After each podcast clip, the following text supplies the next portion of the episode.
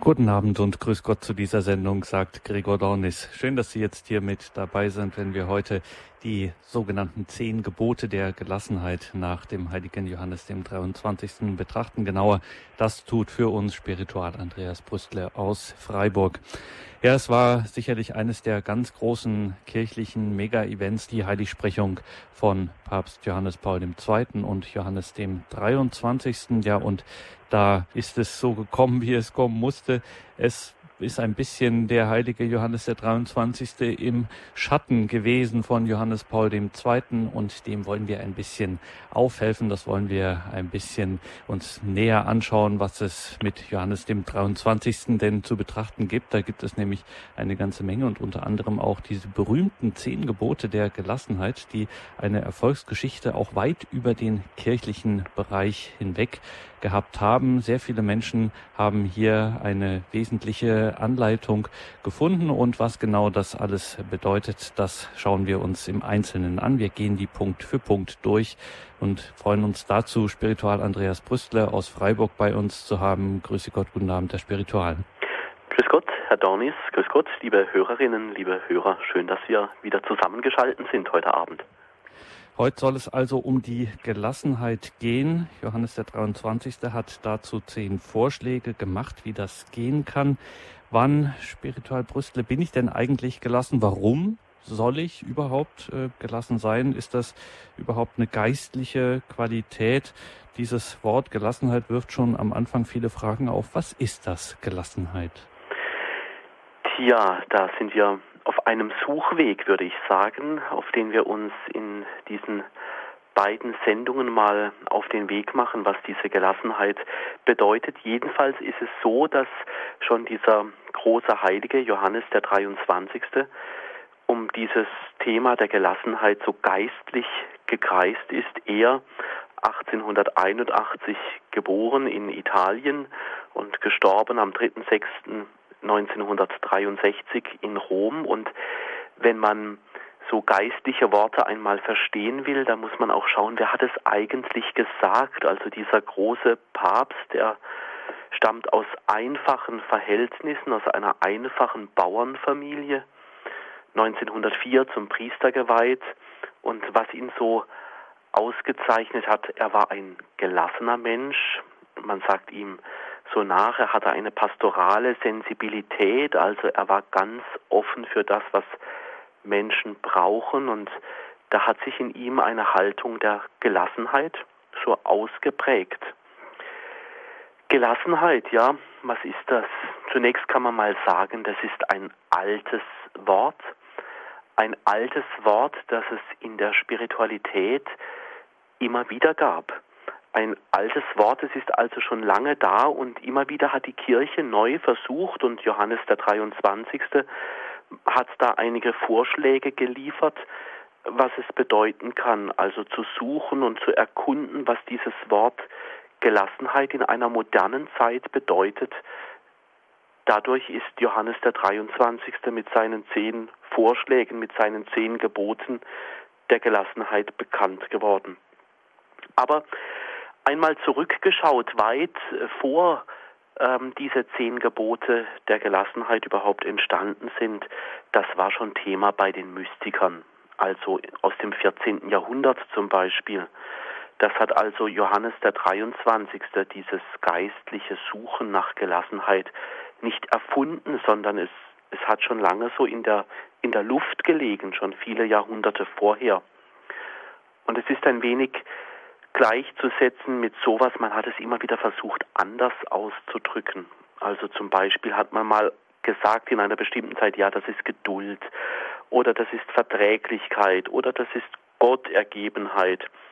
Also man hat immer wieder andere Worte gesucht, es zu deuten, damit Menschen das verstehen. Ja, es geht um einen Weg. So viel vielleicht fürs Erste, was dieses Wort Gelassenheit bedeutet. Es geht um einen Weg, also davon wegzukommen, von dem, was so im Alltag oft selbst gemacht ist. Wir stehen da oft auch unter Druck, irgendwie halt, wir müssen uns selber produzieren, wir müssen vorankommen und, und, und, was man im Alltag nicht alles machen muss. Und dieses Wort der Gelassenheit, das will darauf aufmerksam machen, stopp, produzier dich nicht immer selber, sondern schau mal, was dein Leben so ganz von innen, so ganz in seiner Tiefe, ganz so von Gott her ausmacht. Also die Frage nach der Gelassenheit ist immer auch eine Frage, wer steht eigentlich in meinem Leben im Mittelpunkt? Wer ist die Mitte? Bin ich es selber oder sind es bestimmte Dinge oder ist es Gott und danach zu suchen und zwar Gelassenheit, ich möchte mal sagen, ruhig zu suchen, also sich nicht verrückt machen. Darum soll es da gehen. Also Gott, so ganz christlich gesprochen, den zu entdecken, nach und nach. Das ist gar nicht einfach. Da brauchen wir ähm, viel Zeit und ähm, da gibt es kein Ende. Das ist nämlich ein Lebensauftrag, sagt die Spiritualität. Die Suche nach der Gelassenheit. Also ein ganzes Leben lang müssen wir suchen. Also wir müssen quasi wenn wir das so sehen würden, etwas mal scherzhaft gesagt, wir müssten jede Woche fünf Sendungen zum Thema Gelassenheit machen, damit wir ein bisschen eine Ahnung bekommen, bis wir dann mal sterben und im Himmel sind, was Gelassenheit bedeutet. Aber ein paar, ein paar Gedanken dazu. Und auch immer sich im Klaren zu sein bei diesem geistlichen Weg, wie bei jedem geistlichen Weg. Es gibt immer ein Auf und ein Ab. Und eines möchte ich von vornherein schon sagen, wenn wir diesen Weg der Gelassenheit mit Johannes dem 23. gehen, dann ist es so, dass wir da keine eindeutige Lösung bekommen. Also wir können jetzt nicht sagen, heute Abend oder so, jetzt haben wir es endlich mal äh, geschafft oder so. Deshalb ist es auch wichtig, dass wir heute mal ein bisschen auch einander erzählen, wenn Sie nachher noch die Gelegenheit haben anzurufen, dass wir da erzählen, was sind denn unsere Wege der Gelassenheit? Also was macht uns gelassen im Leben? Oder was gibt mir so viel Gottvertrauen in meinem Leben, dass ich sagen kann, ich bin gelassen?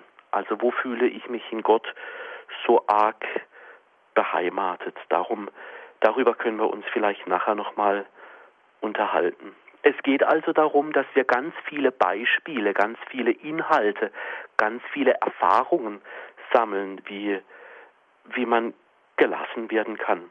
Ich möchte ein paar Beispiele sagen, so konkret wie Menschen gelassen den Tag beginnen, also den Tagesanfang schon ganz gelassen zu beginnen. Ich kenne da Menschen, die sagen, wenn ich morgens aufstehe, dann habe ich irgendwo in meiner Gebetsecke oder irgendwo in meinem Herrgottswinkel, da zünde ich eine Kerze an und ich spüre schon, Gott ist da. Dieses kleine, flackernde Kerzenlicht, das gibt Menschen schon irgendwie das Gefühl, dass sie jetzt Gott in ihr Leben eingeladen haben. Oder ein anderes schönes Zeichen, was Menschen sagen, wo sie sich dann gelassen fühlen und so von Gott beschützt, wenn sie aus dem Haus gehen und das Kreuzzeichen machen und dann irgendwie klar ist, egal was jetzt vor meiner Haustür passiert, am, am Arbeitsplatz oder bei den Menschen, denen ich begegne oder in Gesprächen, alles versuche ich mit Gott ja so zu verknüpfen. Und da hilft dieses Kreuzzeichen zu machen um, um sich da auf einen Weg zu begeben. Oder mal die andere Seite des Tages angeschaut, also der Tagesabschluss. Es hilft einigen immer wieder gelassen zu werden, wenn sie etwas aufschreiben. Erstaunlich so ein Tagebuch, was für eine reinigende Wirkung das haben kann.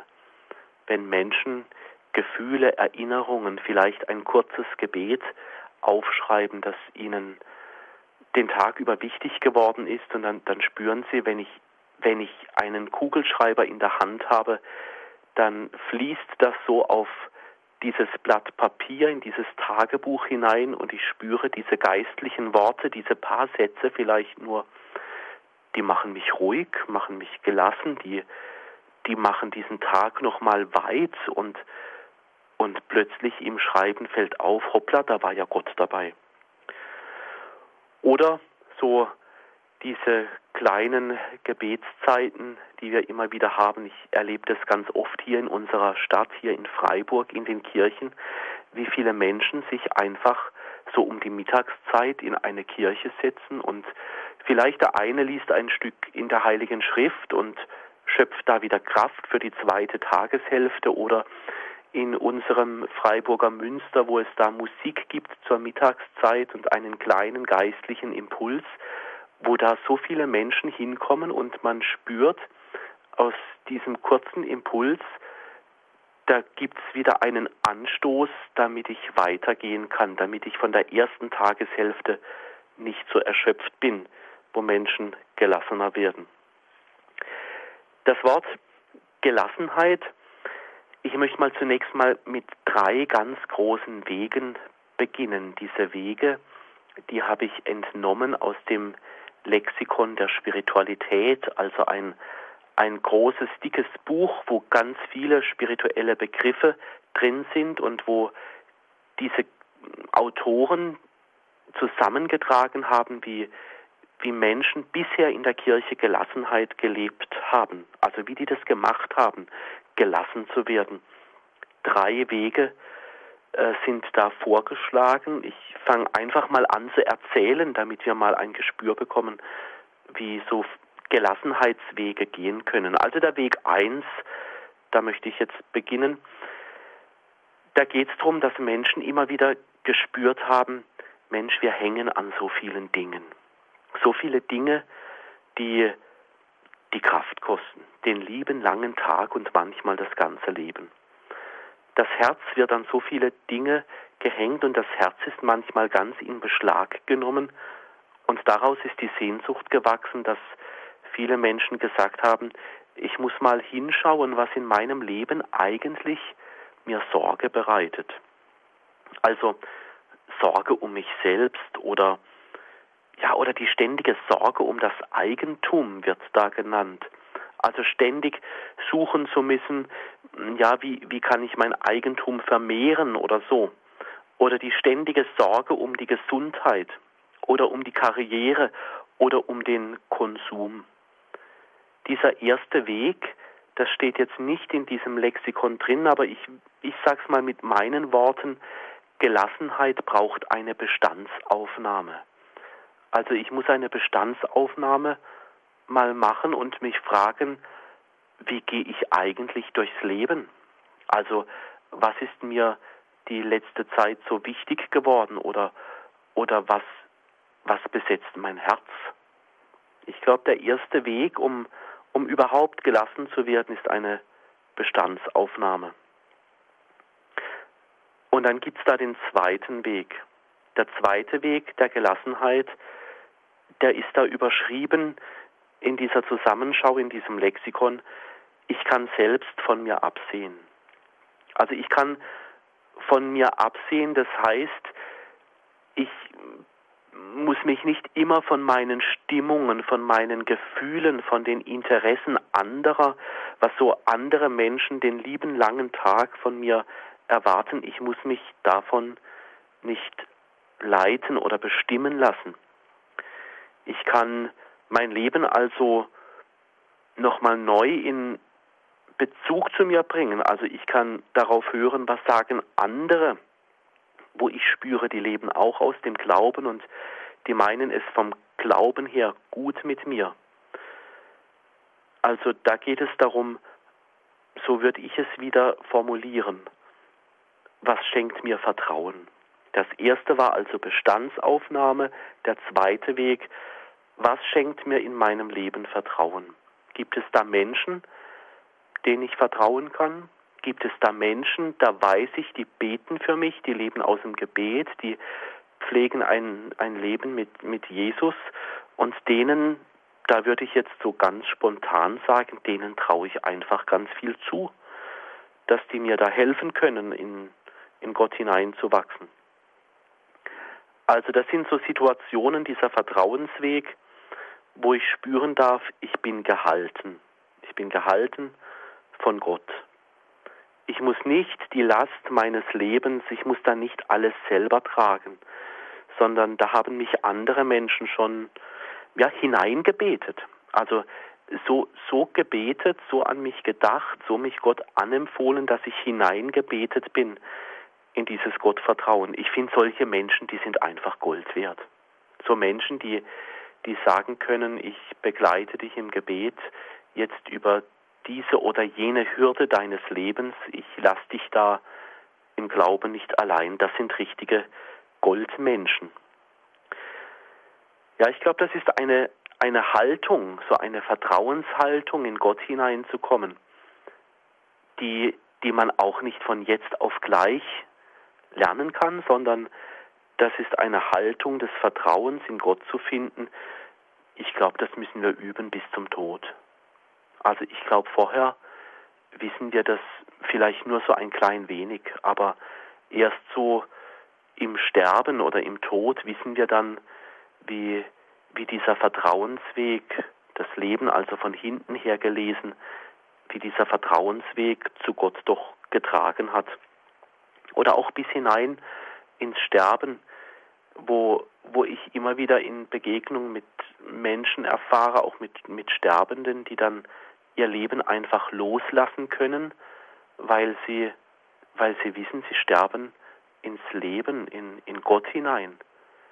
Ich finde das wunderbar, wenn Menschen diesen Vertrauenssprung, diesen Vertrauenssprung in, in Gott machen können.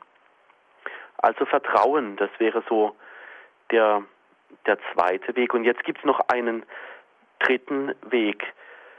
Das ist, dass Gott auch Gott sein darf. Also manches an Gott ist unbegreiflich. Wir können jetzt sagen, wir wollen gelassen sein und Gott muss dann so oder so in meinem Leben da sein. Ich glaube, das ist, da machen wir Gott klein.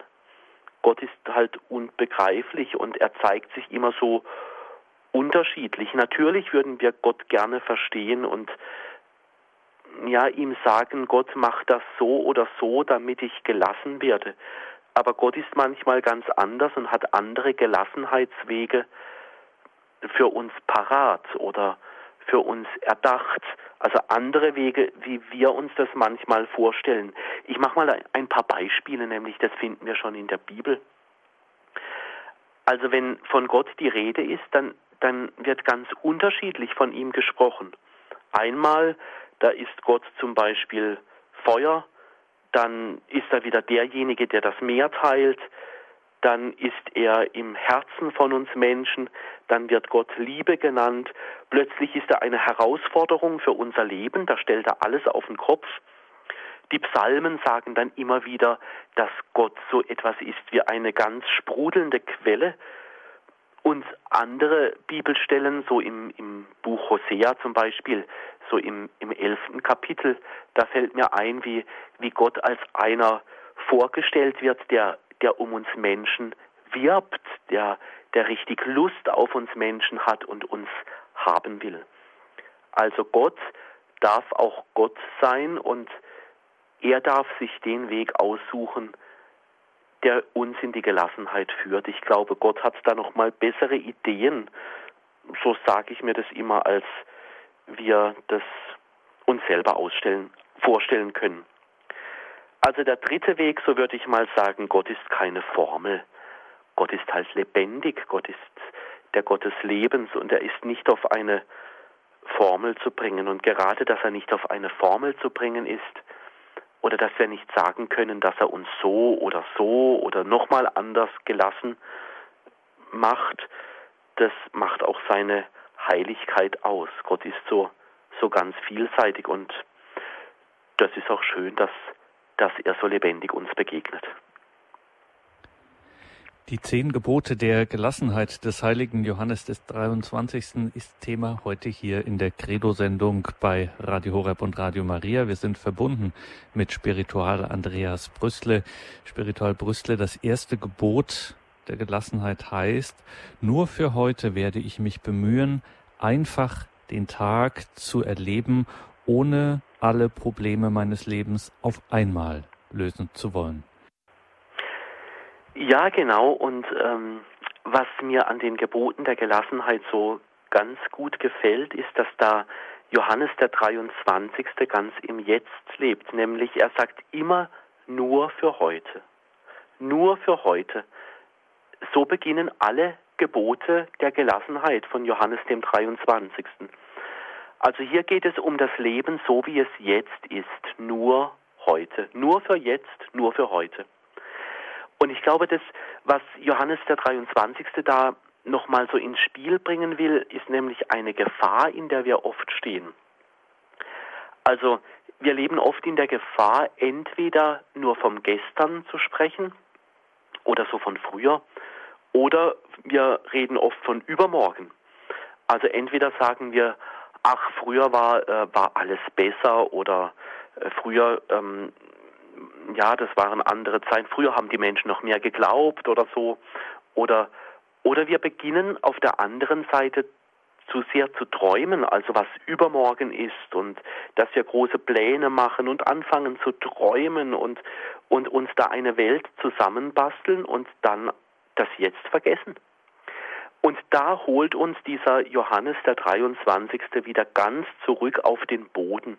Ich erinnere daran, er stammt aus einfachen Verhältnissen, wo er, wo er jetzt sagt, nur für heute, nur für jetzt soll gelten, was ich geistlich leben will.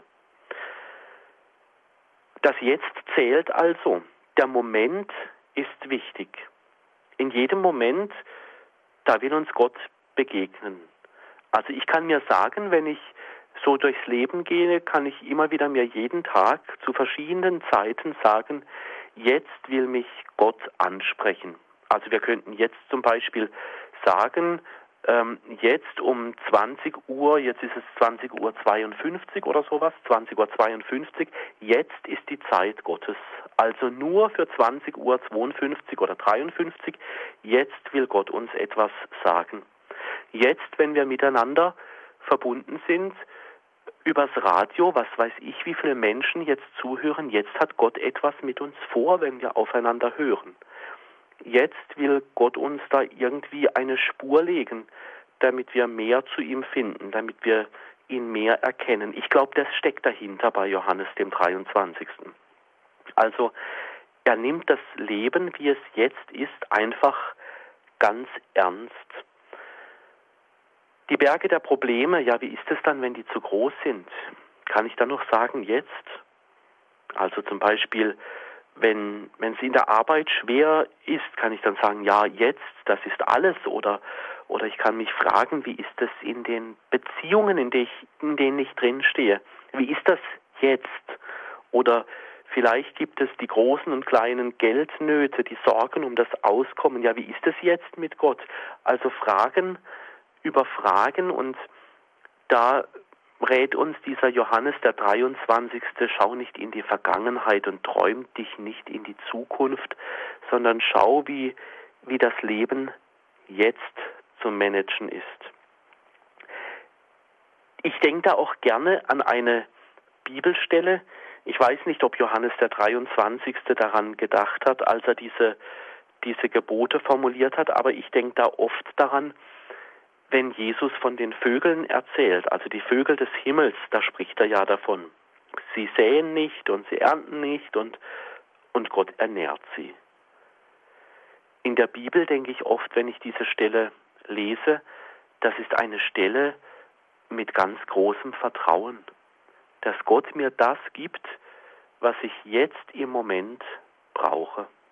Dass Gott einer ist, der mich kennt bis ganz tief in die Seele hinab und der weiß, dass ich jetzt mit ihm verbunden sein will.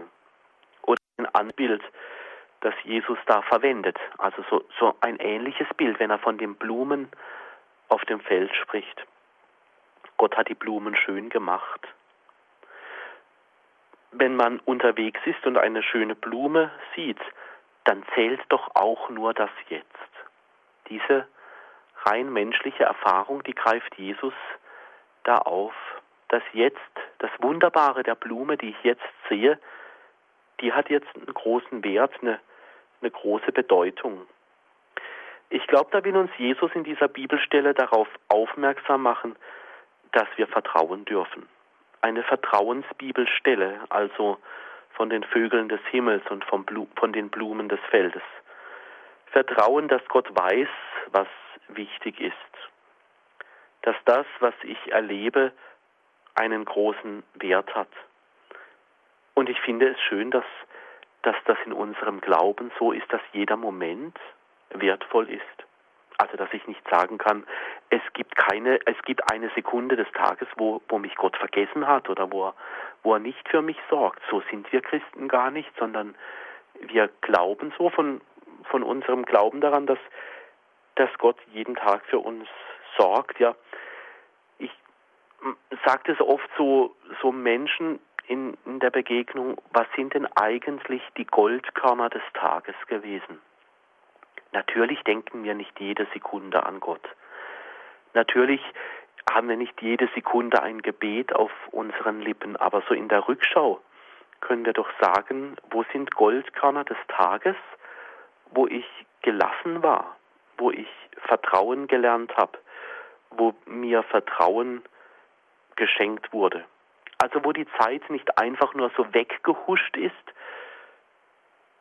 sondern wo ich spüre, da war Gott da wo eine Spur von Gott im Leben enthalten war. Ich sage oft gerne, gehen wir doch auf Spurensuche und entdecken wir dieses Vertrauen und diese Gelassenheit, die, die Gott uns schenkt. Ich denke da oft an, an so manchen Termin, wo ich denke, oh, das hat mir jetzt gerade noch gefehlt, aber nach einem Termin, wo ich da denke, da waren jetzt gute Gespräche dabei. Da hat jemand einen guten Gedanken mit ins Spiel gebracht. Da hat jemand etwas, ob er es wollte oder nicht, von Gott ins Spiel gebracht, was ganz wertvoll ist. Oder vielleicht kennen Sie das selber, diese heiligen Momente, wo Sie eine Bibelstelle hören in der heiligen Messe oder irgendwo im Radio, so eine Betrachtung, wo Sie dann sagen, ja, das, das trifft mich jetzt heute. Diese Bibelstelle die macht mich jetzt gelassen. Also so, dass ich mich nicht verrückt machen muss mit den verschiedenen Dingen des Alltags, sondern dass ich spüre, dieses, dieses Wort Gottes,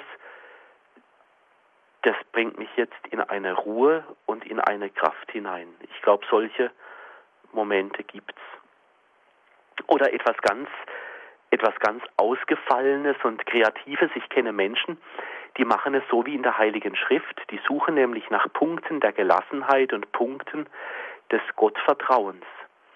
Im Alten Testament, da ist doch oft von, von dieser Schriftrolle die Rede, also von der Torah, von diesem Wort Gottes im Alten Testament.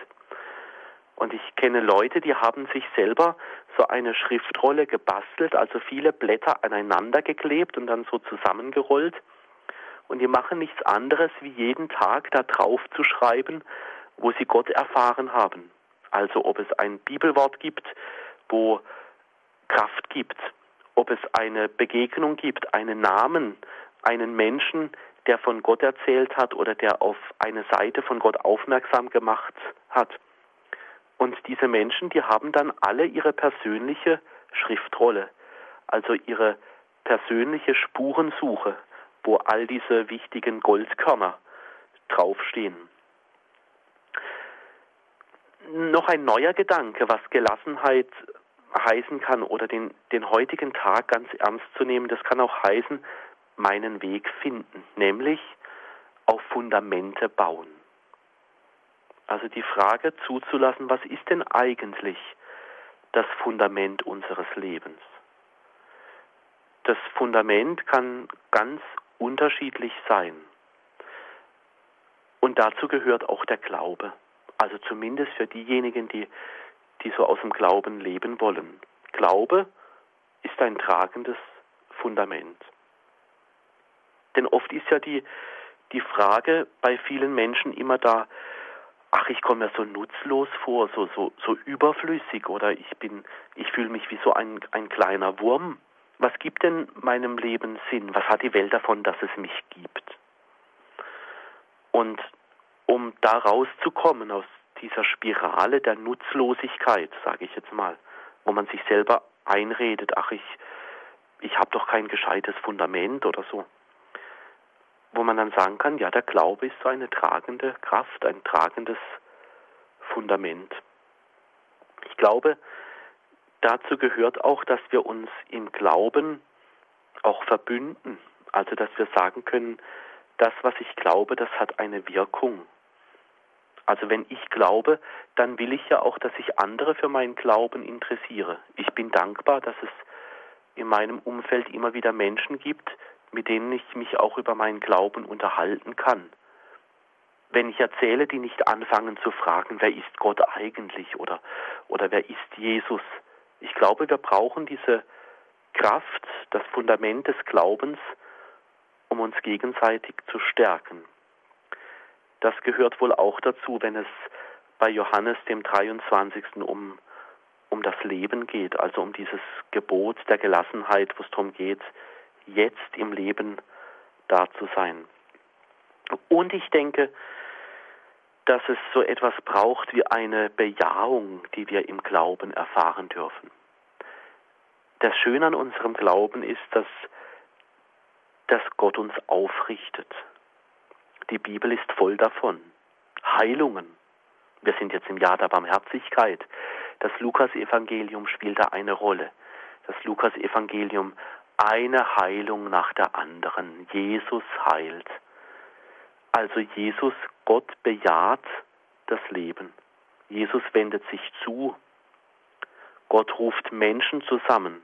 Manchmal singen wir das auch im im Gotteslob dieses Lied, Gott ruft sein Volk zusammen rings auf dem Erdenrund. Also Gott sagt Ja zu dieser Gemeinschaft im Glauben. Oder dort, wo Menschen uns anklagen oder dort, wo das eigene Herz uns anklagt, weil wir wieder irgendwas verbockt haben, weil wieder irgendwas nicht geklappt hat oder weil wir mit dem Leben nicht zurechtkommen, so wie das Leben eben ist, da schenkt uns der Glaube die Kraft, dass Gottes Liebe immer noch mal stärker ist. Sie haben eingeschaltet in der Credo-Sendung bei Radio Horeb und Radio Maria. Wir hören hier Spiritual Brüste mit Gedanken zu den zehn Geboten der Gelassenheit des heiligen Johannes des 23. Jetzt machen wir an dieser Stelle eine kurze Musik und sind dann gleich wieder für Sie da.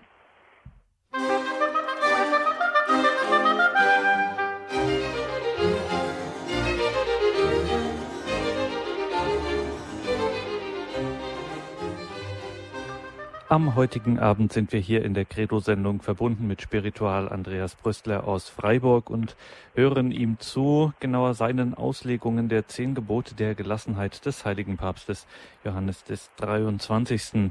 Spiritual Brüstler, ein weiteres Gebot der Gelassenheit heißt nur für heute, da haben wir es wieder, nur für heute werde ich größten Wert auf mein Auftreten legen und vornehm sein in meinem Verhalten. Ich werde niemanden kritisieren, ja, ich werde nicht danach streben, die anderen zu korrigieren oder zu verbessern, nur mich selbst.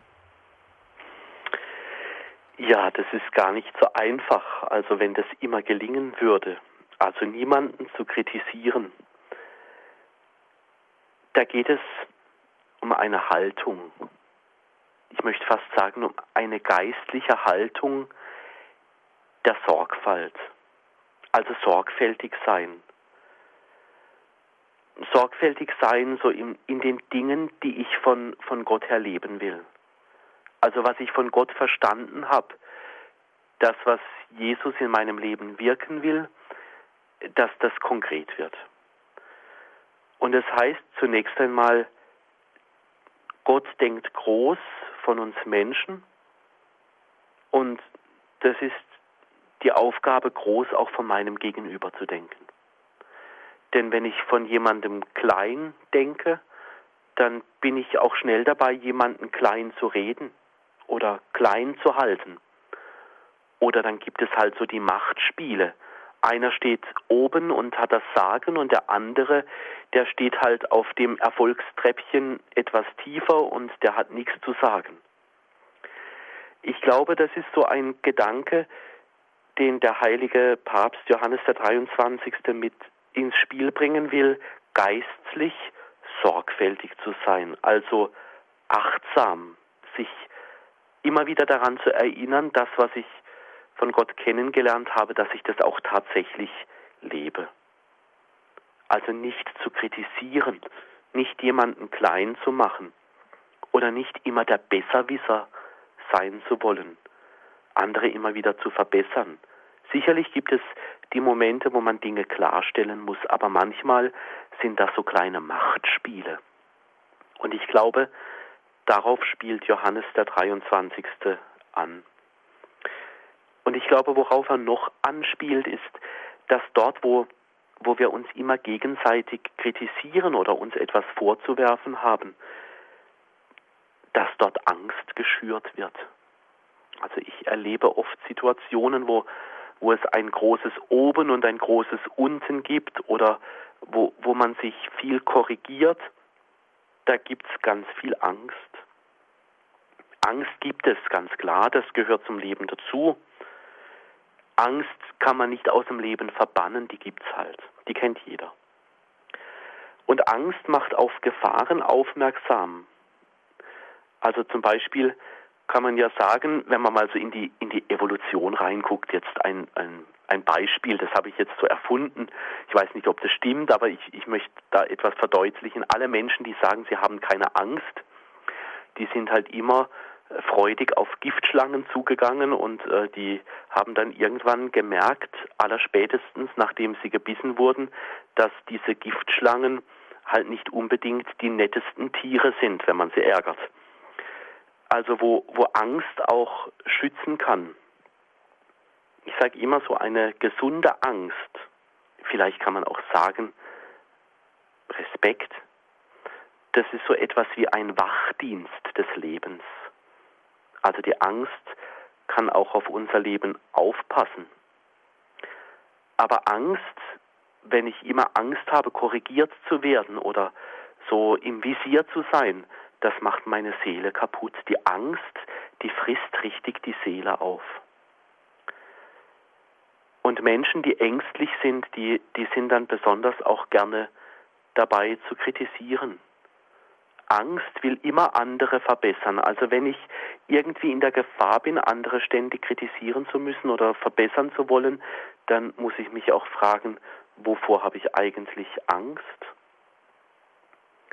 Es gibt ein Gegenmittel gegen diese Angst. Das ist die Annahme. Das ist das geistliche Gegenmittel. So ein Gegenmittel, ein, ein Gegengift gegen alles, was zerstört. Annahme. Also, dass ich mich selbst annehme. Nehmt einander an, so wie Christus euch angenommen hat. So heißt es zum Beispiel in der Bibel. Annahme, die das Leben verändert, das ist bei Jesus so, wenn er den Kranken begegnet. Annahme der Kranken, so macht das Jesus. Er hätte ja auch Angst haben können. Er hätte ja auch Angst haben können und sagen, Vielleicht stecke ich mich da irgendwie an, wenn ich den Menschen begegne. Ich halte mich da lieber fern. Oder Jesus hätte auch kritisieren können. Er hätte wahrscheinlich Grund genug gehabt. Er hätte ja sagen können zu den Leuten, ach, hättest du doch besser aufgepasst oder würdest du mehr beten oder so, dann, dann wäre das alles gut.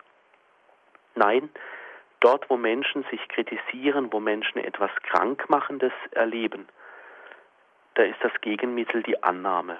Ich glaube, Johannes der 23. will uns ein wenig Geschmack machen an diesem Wort Annahme, dass wir uns gegenseitig annehmen. Denn dort, wo, wo Menschen sich annehmen, dort wird Beziehung geschaffen. Da entsteht Beziehung. Also es geht darum, sorgfältig zu leben, sorgfältig sich im Klaren zu sein, was der Glaube mir für Aufgaben mitgibt, wie ich leben möchte. Ja, es hilft im Glauben sorgfältig zu sein, aufmerksam zu sein, sorgfältig zu sein in den Beziehungen, also sich um Menschen zu kümmern. Dazu gehört auch zum Beispiel die Empathie, also Empathie als eine Qualität, die eben nicht kritisiert, sondern danach fragt, wie jemand etwas empfindet, wie jemand denkt, wie jemand fühlt. wenn Johannes der 23. davon erzählt, dass er niemanden korrigieren will oder nicht immer versuchen will zu verbessern, dann steckt da das andere Wort, das andere Gegenmittel Wertschätzung dahinter. Dass ich daran glaube, dass im Mitbruder, in der Mitschwester, dass mir da Christus begegnet. Also Annahme, das hat immer etwas auch mit einer Qualität von Gott her zu tun. Und ich glaube, da will uns auch dieser heilige Papst auf eine Entdeckungsreise einladen, nämlich einzuladen, Gott im anderen zu entdecken. Was passiert, wenn ich von jemandem gut denke? Wenn ich mir vornehme, dem Menschen, dem mir die Nase nicht passt und dem ich jeden Tag fünfmal begegne, wenn ich dem einfach mehr zutraue als sonst, wenn ich ihm etwas mehr Vertrauen schenke. Bonhoeffer hat es mal so gesagt, wenn er Menschen begegnet, von denen er ganz groß denkt, dann sagt er, dann ist es so, dass Gott in dem Bruder oder in der Schwester, der mir begegnet, der ist oftmals mehr von Gott gegenwärtig als im eigenen Herzen. Das hat Bonhoeffer so mal aufgeschrieben. Und ich glaube, wenn wir andere nicht immer so kritisieren oder verbessern wollen, dann geht es auch darum, dass wir die, die Seele trösten. Und zwar die eigene. Die eigene Seele zu trösten, denn oft ist es ja so, dass was uns an anderen so negativ auffällt, das wären wir ja oft auch selber gern. Also das, was uns aufregt an anderen, da ist vielleicht jemand ganz gescheit und das regt uns tierisch auf. Und dabei wären wir vielleicht selber gern gescheit. Oder jemand ist im Glauben ganz gut mit dabei und wir werden da fast immer ein bisschen neidisch. Warum sind wir nicht so? Und ich glaube, dieses Gebot der Gelassenheit, also das eigene Verhalten im Blick zu haben, da will uns Johannes der 23. ein wenig helfen, dass wir da mehr zu Menschen werden, die zu Gott gehören. Und natürlich, da steckt auch ein Anspruch dahinter. Also so ein Anspruch, die Heilige Schrift. Darum geht's. Das, was in der Bibel steht, dass wir das zu leben beginnen. Ich möchte erinnern an die Gleichnisse. Wenn wir das zu leben beginnen, Gleichnis, zum Beispiel Sämann, wo diese Körner des Sämanns nicht überall hinfallen. Also, dieses Gleichnis ist immer so eine Gewissenserforschung für mich. Wo sind denn die, die guten Samenkörner in meinem Leben auf steinigen Boden gefallen? Also wo will ich einfach nicht mich verbessern? Wo will ich einfach im anderen nicht das Gute sehen? Wo will ich, wo bleibe ich dabei, dass ich den anderen immer korrigiere? Wo kann ich noch nicht daran glauben, dass Gott in meinem Mitbruder oder in meiner Mitschwester schon da ist? Oder wo diese Körner ins Gestrüpp fallen und dann also die Saat ersticken.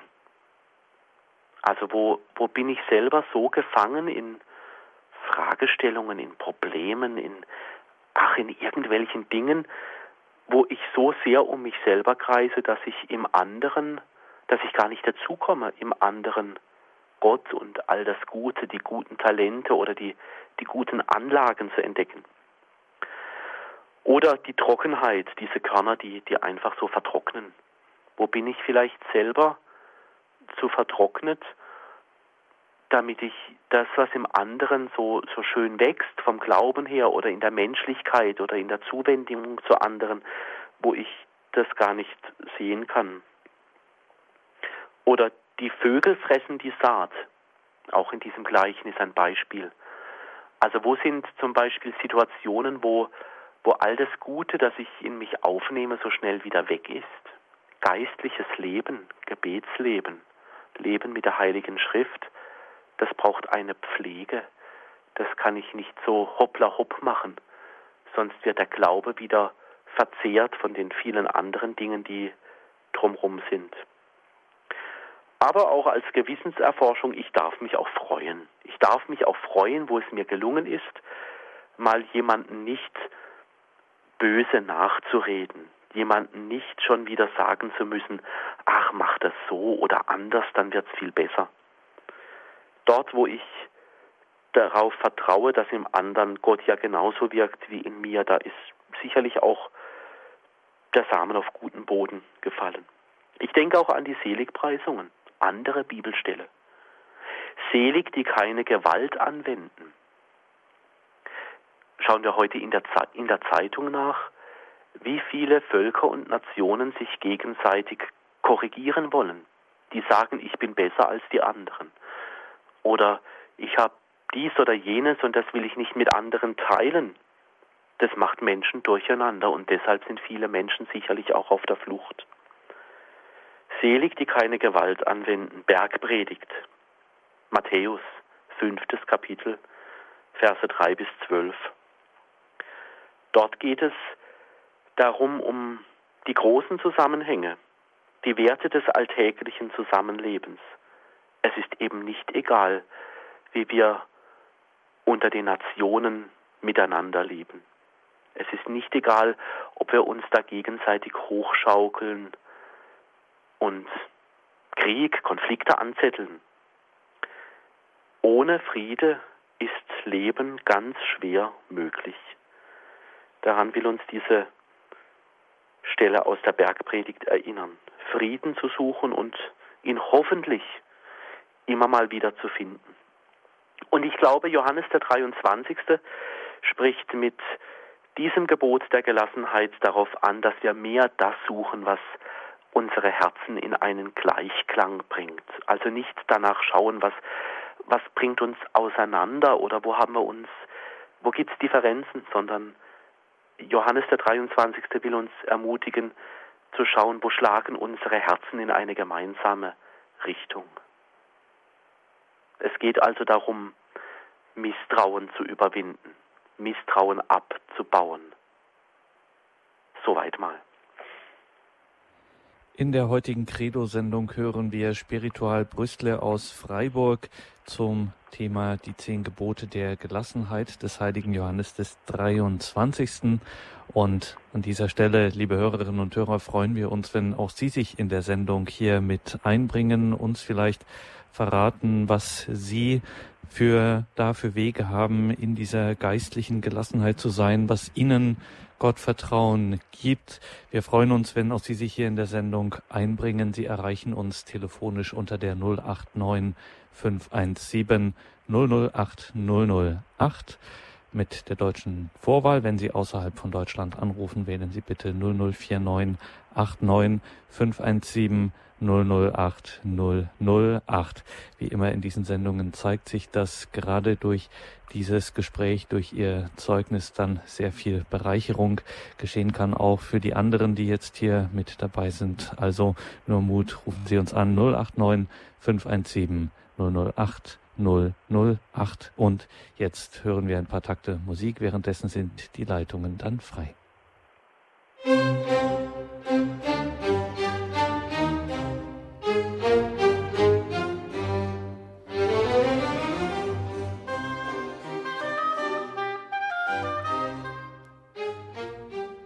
die zehn Gebote der Gelassenheit des heiligen Johannes des 23.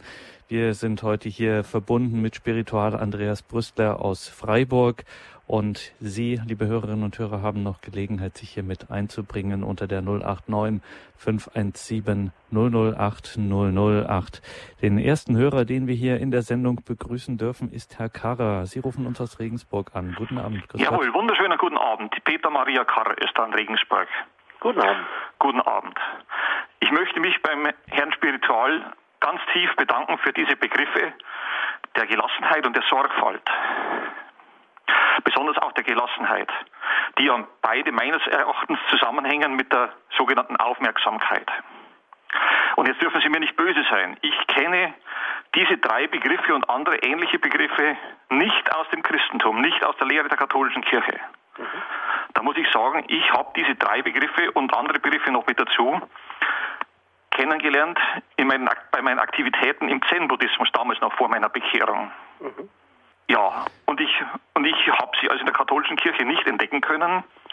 Und ich habe mich sehr gefreut, als ich solche Dinge entdeckt habe im Zen-Buddhismus. Mhm. Und von da habe ich sie dann übernommen. Danke, Herr Karra, für diese Wortmeldung. Also Spiritual Brüstle, der Herr Karra vermisst das ein bisschen in unserer Tradition, das, was er Aufmerksamkeit nennt. Das war ja auch ein wichtiger Begriff an vielen Stellen, auch in der Philosophiegeschichte beispielsweise, auch im 20. Jahrhundert hat das durchaus eine große Rolle gespielt. Wo finden wir das im christlichen Tradition, unter anderem Label zum Beispiel? Ja, genau. Also die, der Gedanke der, der Aufmerksamkeit, der sich ja ganz stark auch nochmal so in, in einer Haltung ausprägt, zum Beispiel bei Jesus. Also wie aufmerksam muss Jesus wohl gewesen sein, wenn er aus der, der Masse der Leute, die um ihn herum waren, wenn er da gespürt hat, da braucht jemand Heilung, da braucht jemand Zuwendung. Oder ich denke oft, wenn wir in der heiligen Messe das Vaterunser beten, so ein Gedanke, der mich immer fasziniert, was, wie aufmerksam war Jesus wohl, dass er in all den Begegnungen und in all den Gesprächen das wunderbare Vaterunser formuliert hat. Da, wie viel Aufmerksamkeit muss da wohl durch sein Herz gegangen sein und durch, durch sein Beten, bis er dann dieses Gebet weiterschenken durfte. Also ich denke, so die, die Aufmerksamkeit und diese Gelassenheit, die finden wir ganz stark ähm, auch bei, bei Jesus. In der Gebetstradition das Stichwort Sorgfalt. Ich würde da fast sagen, da dieses, dieses Wort Sorgfalt finden wir ganz stark auch in der mönchischen Tradition, wo es darum geht, einfach sorgfältig das geistliche Leben zu strukturieren. Ich glaube, so ein geistliches Leben ohne Sorgfalt, ohne Struktur, ohne hohe Aufmerksamkeit ähm, gibt es nicht, denn sonst äh, huscht das Leben zu, zu schnell weg. Es stimmt, wir haben diese Worte Sorgfalt und Aufmerksamkeit lange Zeit in der Spiritualität nicht bedacht. Die sind uns irgendwie abhanden gekommen, wobei das in der Lebenshaltung Jesu oder im, im Lebenshaltung der betenden Menschen schon immer etwas Urchristliches ist. Dankeschön nach Regensburg für diesen wichtigen Einwand, für diese wichtige Frage. Wir gehen von Regensburg weiter nach Norddeutschland zum Herrn Brakel. Guten Abend. Ja, guten Tag. Äh, Hannes Wolf im Apparat. Ich rufe aus Norddeutschland an, aus Brackel. Ah, Sie rufen kurz vor mhm. Ja, kurz vor Hamburg. Und bei mir war das so, ich war früher ein äh, sehr ängstlicher Mensch und habe äh, auch oft in die Zukunft gesehen, ganz betrübt. Und es war auch so, dass ich das sogar niederschlug äh, auf den Körper. Man hat es auch gemerkt, öfters Rückenschmerzen gehabt. Und bei mir war es so, ein Wendepunkt in meinem Leben kam, als ich mal ein halbes Jahr in einer Gemeinschaft war, bei den, ich denke, ich darf sagen, bei den Brüdern und Schwestern vom kostbaren Blut. Mhm. Und dort habe ich Folgendes gelernt, und zwar äh, Leben in der Gegenwart Gottes, also Leben im Augenblick, Leben im Jetzt. Mhm. Und ich lebe das jetzt schon, sage ich mal, gute drei Jahre, mhm. versuche es zu vertiefen und äh, ich weiß immer, ich brauche immer jetzt nur diesen Augenblick. Ich, ich brauche diese Kraft. Ich habe die Kraft jetzt im, im Moment. Und ich, ich, ich brauche nur immer diesen einen Tag schaffen. Und das hat dann dazu geführt, dass ich dann auch immer auch im Dienst am nächsten immer wieder Gott begegnet bin und äh, Jesus war da und ich spüre dann auch immer diese Kraft und ich brauche mich nicht verrückt zu machen. Und mhm. dafür bin ich der Gemeinschaft und auch Gott dankbar, dass ich das Leben im Jetzt habe, dass ich es nicht in der Zukunft habe, sondern genau jetzt, zum Beispiel jetzt, wo ich jetzt Zeugnis geben darf. Ja. Danke. Ja, herzlichen Dank. Das ist ein wunderbares Zeugnis, also wo wo auch deutlich wird, dass, dass dieses Leben im Jetzt, also jetzt zu spüren, dass Gott da ist, dass das auch eine Kraft entwickelt. Ich fand es schön, dass Sie gesagt haben, auch nochmal, dass dort, wo Sie jetzt mit Gott verbunden sind, dass Sie da spüren, das hat Konsequenzen. Also, dass Sie dann daraus, um das andere Wort nochmal aufzugreifen, aufmerksam zu werden, was, was Gott auch mit, mit uns vorhat, wo er uns hinschickt zu Menschen in Begegnungen. Danke für dieses Zeugnis. Nicht einfach äh, sozusagen, wo ich so sehr im Jetzt da sein muss, hier und jetzt, äh, weil ich von allen Seiten bedrängt werde, wo ich nur noch reflexartig sozusagen reagieren kann, wo kaum habe ich eine Aufgabe gelöst, schon zehn neue auf meinem Tisch standen und der Chef sagt, jetzt mach das oder mhm. es passiert sonst irgendwas ja. und ich einfach äh, nur, äh, ja, wie gesagt, immer nur so reagieren kann und viele sagen, auch mein geistliches Leben leidet darunter. Ich finde wen, immer weniger die Möglichkeit für diese Momente einfach ganz jetzt bei Gott zu sein. Haben Sie ein paar Tipps, wie man ähm, das machen kann? Ja, also ähm, ein paar Tipps, um ganz in der Gegenwart so zu leben. Das Leben braucht dann Konsequenzen. Also christlich zu leben hat immer auch Konsequenzen, zum Beispiel im Bereich des geistlichen Lebens. Ähm, ist für mich zum Beispiel klar, wenn ich in mein Leben reinschaue, wenn ich meine meine Wohnung verlasse und dann quasi so den Menschen begegne, dann weiß ich, jetzt werde ich gebraucht. Jetzt sind Leute da, die sprechen mich an, die nehmen mich in Anspruch, die haben ein Recht auf mich, die, die sprechen, ich will angesprochen werden und das heißt, dass meine Gebetszeit zum Beispiel immer früh am Morgen ist. Also dass ich dann so, bevor ich meine Wohnung verlasse, mich quasi schon in Gott hineingebetet habe. Das heißt, ich beginne meinen Tag immer mit, mit der täglichen Schriftbetrachtung und mit einer Zeit der Stille und mit dem, mit dem Jesusgebet. Das heißt, das ist für mich eine Konsequenz, dass ich dann weiß, wenn ich die Tür aufmache, dann, dann will ich von Gott voll sein, also mit, mit dem Wort Gottes. Das heißt für mich zum Beispiel am am Abend äh, des Tages, gut, da hilft mir die Kirche, das Stundengebet, dass ich am Abend des Tages, wenn, ja, wenn die, der Kopf auch leer ist und, und der Tag verbraucht ist, dass, dass ich da am Abend des Tages die komplett beten kann, dieses Stundengebet, dieses Brevier, wo ich mit einigen Psalmen, mit, mit einem kurzen Bibelwort und mit einem Tagesrückblick und mit einem Schuldbekenntnis dann den Tag zurücklegen kann. Ich mache es am, am Mittag gerne so für mich. Das ist auch ein, ein schöner Brauch in dem Haus, in dem ich lebe. So die, die Visitatio, also einfach kurz Stille zu halten in, in der Kapelle und für zwei, drei Minuten zu überlegen, wo ist mir am, am Vormittag Gott begegnet und welche Sehnsucht habe ich nach Gott in der zweiten Hälfte des Tages das sind für mich so, so Punkte, wo ich, wo ich mich wieder in Gott festmache. Und, Und für mich ist ein, ein so Punkt zum Beispiel auch ähm, gut die tägliche Eucharistiefeier. Da würde ich sagen, das ist meine, meine stärkste Kraftquelle. Danke auf jeden Fall äh, dafür.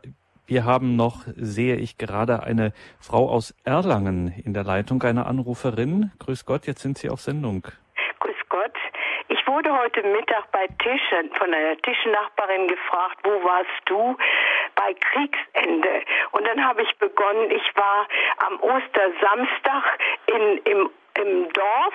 Wir wohnten auf einem Bauernhof und da zogen die amerikanischen Panzer ein. Dann standen die Panzer, Panzer hinter Panzer und ich musste daran vorbei radeln. Und dann sagte ich, und auf einmal wurde ich angehalten. Und da sagte sie, hör auf, hör auf, ich will nichts mehr hören. Und da habe ich, da war ich sauer, ich war stocksauer und habe gesagt, du verbietest mir meinen Mund. Jetzt habe ich darüber nachgedacht und ich werde sie morgen fragen, sag mal, du hast wahrscheinlich ganz Schlimmes erlebt und hast das wohl nicht verarbeiten können.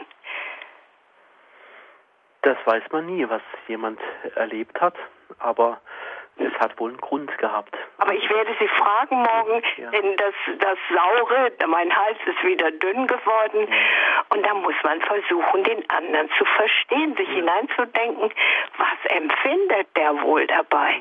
Ja. Ich denke in solchen Fällen immer an ein Wort aus der Heiligen Schrift, wenn Jesus Menschen begegne, das ist meistens so die, die erste Frage, die stelle ich mir in Begegnungen auch immer wieder selber sehr gerne. Was willst du, dass ich dir tun soll? Also wie kann ich jetzt in der Begegnung für dich, also für mein Gegenüber, wie kann ich da heilsam sein? Ja, es ist gelassen, also Gelassenheit ja, aber es ist auch Aufmerksamkeit, die man braucht. Ja, mh, ja. Also das ist ja schön, dass Sie das wahrnehmen, dass Sie so aufmerksam sind und sagen, da war noch was heute und morgen will ich, ich will da nicht einfach so drüber hinweggehen, sondern ich, ich knüpfe nochmal neu an. Ja, ich bin gespannt, wie das mhm. morgen wird. Ich bin sowieso, muss ich Ihnen sagen, ich habe immer meinen Plan für den nächsten Tag. Ich bin jetzt 85, mhm. bin in einem Wohnstift mhm. und ich habe immer, morgen habe ich die Behandlung, morgen habe ich die, das Treffen. Aber ich bin trotzdem gespannt auf jeden neuen Tag. Was bringt er mir? Mhm. Das ist so interessant. Ja, dieses Wort von Johannes, dem 23. Nur für heute. Und Nur für heute. Neu. Ich habe ja. die zehn äh, Punkte an meinem Kühlschrank hängen. Ach, super. Mhm. Ja, super. ja, großartig. Ja. Mhm. Danke. Dann alles Gute, danke für dieses Zeugnis. Ja, Spiritual Brüssel am Ende der Sendung jetzt mit diesem Zeugnis auch nochmal der Beleg dafür, wenn wir hier über Gelassenheit sprechen, dann meinen wir eben Stichwort Sorgfalt, Aufmerksamkeit und alles, was wir heute gehört haben, etwas sehr, sehr, äh, eine sehr ernste Gelassenheit. Eine gelassene Gelassenheit, aber eben auch eine sehr ernste und sehr tiefe. Ja. Wo dann man eben äh, in den Zustand gerät, eben vielleicht aus einem spontanen Ärger heraus, ja, du verbietest mir den Mund, dann doch mit einem gewissen Abstand dann nochmal in eine Sorge gerät und, und äh, sozusagen aus einer äh, ersten als Kränkung empfundenen Bemerkung doch bemerkt, oh, vielleicht steckt hier etwas äh, sehr Tiefes und auch sehr Schlimmes, sehr Ernstes bei diesem Menschen dahinter. Da gehe ich nochmal nach, auf die gehe ich nochmal zu, auf die Person. Dankeschön ähm, Ihnen für Ihre Anrufe, für Ihre Zeugnisse und vor allem auch Ihnen, Spiritual Brüste. Danke für diese Sendung. Wir freuen uns auf die weiteren Betrachtungen. Jetzt müssen wir hier an dieser Stelle einen Cut machen und schalten um 21.40 Uhr zur Komplet, dem Nachtgebet der Kirche. Zuvor der Hinweis auf die CD. Einen CD-Mitschnitt natürlich gibt es von dieser Sendung bei unserem CD-Dienst. Ganz einfach, wenn Sie morgen im Laufe des Tages auf horeb.org schauen, dann können Sie den auch online abrufen abrufen im Podcast- und Downloadbereich horeb.org. Und Sie, Spiritualbrüste, lassen wir natürlich nicht gehen, ohne Sie nicht zuvor um Ihr Gebet, um den Segen gebeten zu haben. Das mache ich gerne. Lasst uns beten. Gott, du bist großartig und gut zu uns Menschen. Du schenkst uns immer wieder Menschen, die du rufst, die uns ganz viel Neues reinbringen in unser geistliches Leben. Wir sagen dir Dank für den heiligen Papst Johannes den 23., der uns einen Weg der Gelassenheit vorgeschlagen hat. Lass uns tief erfahren, wo wir damit mit der Botschaft der Bibel verknüpft sind und lass uns tief erfahren und tiefe Kraft schöpfen, selbst geistlich und im Alltag gelassene Menschen zu sein. Und so segne euch, die wir miteinander verbunden sind und alle, die diesen Segen besonders brauchen, der gute und barmherzige Gott, der Vater und der Sohn und der Heilige Geist. Amen. Amen. Danke, Spiritual Brüste. Danke Ihnen, liebe Hörerinnen und Hörer. Es verabschiedet sich Ihr Gregor Dornis.